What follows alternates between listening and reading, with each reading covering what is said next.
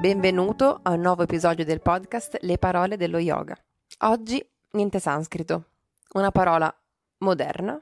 ma dal significato antico. Vittoria Frua vi parla di mindfulness.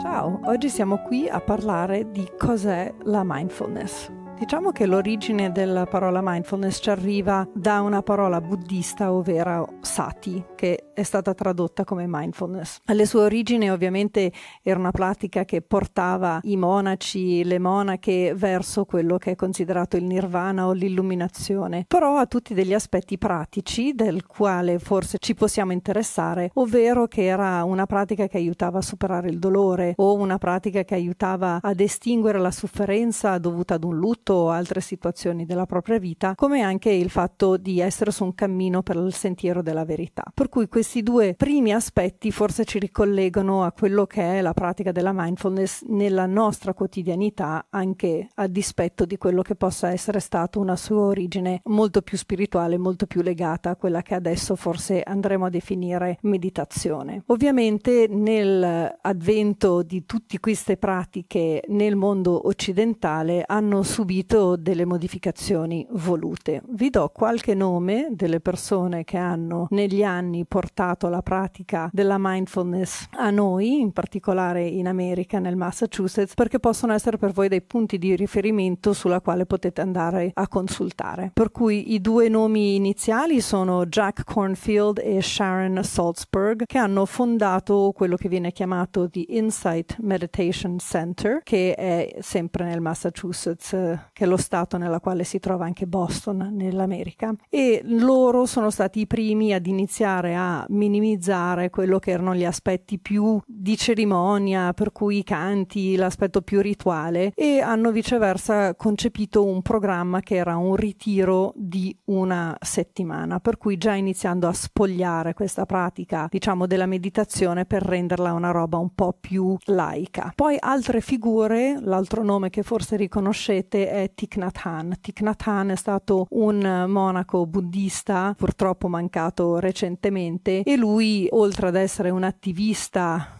per la liberazione del Vietnam, ha poi scritto vari libri, credo che ormai sono più di cento libri su quello che è la pratica della mindfulness. Il nome forse più importante, che poi ci ricollega a quello che ormai è diventata una pratica medica, una pratica con dimostrati effetti scientifici, è viceversa John Kabat-Zinn. John Kabat-Zinn ha studiato per anni insieme a Thich Nhat Hanh all'Insight Center nel Massachusetts, e poi lui a sua volta, avendo studiato la biologia molecolare, ha poi fondato un centro sulla riduzione dello stress, e per cui qui ci arriva forse quello che conoscete meglio, o la pratica meglio riconosciuta associata alla parola mindfulness, ovvero la Mindfulness Based Stress Reduction, spesso detto M B S R, tradotto in italiano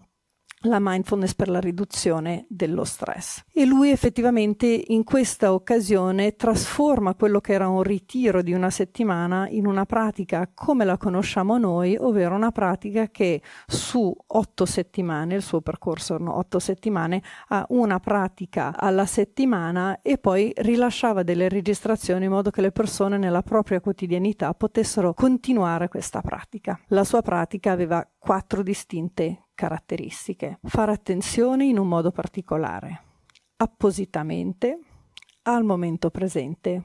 senza giudizi. Per cui questo fondamentalmente è la definizione di quello che è la mindfulness. Facciamo un attimino un salto indietro nella storia per tornare a quello che era la definizione originale della mindfulness, che ci arriva da quello che viene chiamata la Satipaṭṭhāna Sutta, e in questa Satipaṭṭhāna Sutta parlano di cosa sono le basi, la fondamenta, la parte, diciamo, gli elementi fondanti della mindfulness, e ne parlano in questo modo. Dicono che è concepita anche questa in quattro parti, ovvero osservare il corpo e i fenomeni fisici, osservare le sensazioni, che siano piacevoli, spiacevoli o semplicemente di qualità neutra,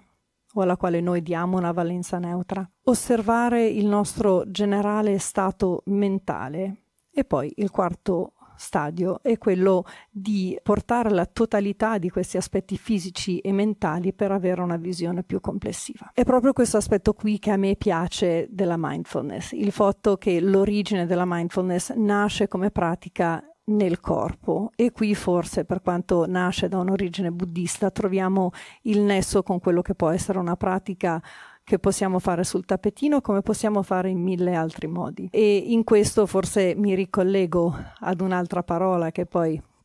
definirò in un secondo capitolo, ovvero il sadhana, che cos'è la pratica. Per cui noi possiamo assolutamente soffermarci in certi minuti per appositamente portare attenzione a cosa sono le nostre sensazioni fisiche. Io questa è una cosa che faccio costantemente nella mia quotidianità, che sia nel provare a capire cosa è che realmente in questo momento mi farebbe bene mangiare, piuttosto che rispettare quello che sono i miei segnali del sonno, piuttosto che in una situazione difficile forse essere presente a quelle che sono le mie sensazioni fisiche, in modo forse da non farmi portare via da quello che sono i ronzii dei pensieri mentali. Un po' uso la mindfulness in questo modo molto vissuto nella mia quotidianità, proprio come ancora per non farmi trasportare, strappare via da quello che spesso sono dei pensieri che possono anche essere legati a quello che sono delle situazioni storiche e non necessariamente l'attimo presente. Per cui questo aspetto del fatto che proprio nel portare l'attenzione al momento presente senza collegarci a quello ops, che è successo nel passato o quello che potrebbe forse eventualmente succedere nel futuro, è il modo in cui io costantemente, e invito anche voi, ad ancorarmi in quello che è reale, in quello che è l'appoggio adesso del mio sedere su questo sgabello, la percezione di come si accavallano le gambe, la percezione del mio battito cardiaco, in modo che, rimanendo attenta appositamente e senza giudizio alle mie sensazioni, riesco a essere non solo più presente a me stessa, ma anche in particolare non essere trascinata via da pensieri più negativi o più positivi o più di autocomplimento, o non solo a forse perdermi in quello che sono delle reazioni più istintive, ma non necessariamente che mi permettono di rapportarmi realmente alla situazione presente che ho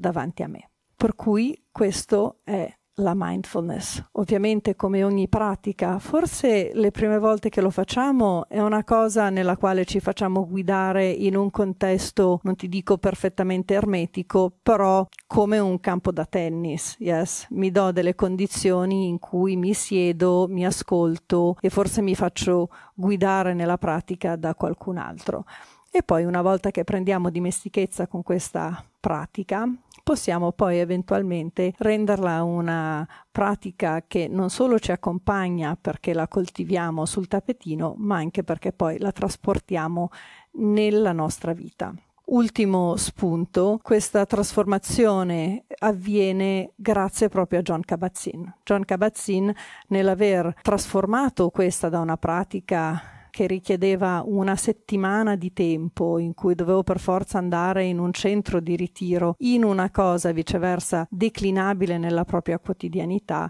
è riuscito a creare un protocollo che poi hanno potuto studiare a livello medico, portando con sé non solo tutta una serie di benefici come quelli che abbiamo visto dalla definizione originale del, della parola nella Satipaṭṭhāna Sutta, ma anche riuscire a dimostrare quanto effettivamente aiuta con problemi di ansia, problemi di stress, proprio quello che è andato a studiare John Kabat-Zinn all'interno del suo protocollo per la Mindfulness Based Stress Reduction, ma anche per la depressione. E grazie a questi suoi interventi lui è riuscito ad introdurre questa pratica non solo a dottori, psicologi e altre persone che lavoravano in dei reparti medici, ma anche ai pazienti stessi che ovviamente, se la loro realtà li aveva portati ad essere in un ospedale, stavano in un momento di particolare sofferenza, e per cui vedendo i benefici anche per persone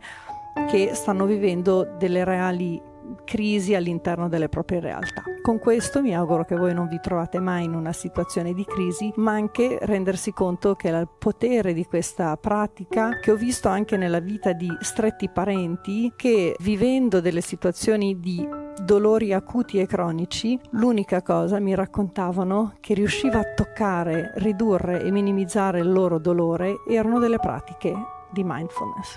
Con questo vi auguro una buonissima pratica.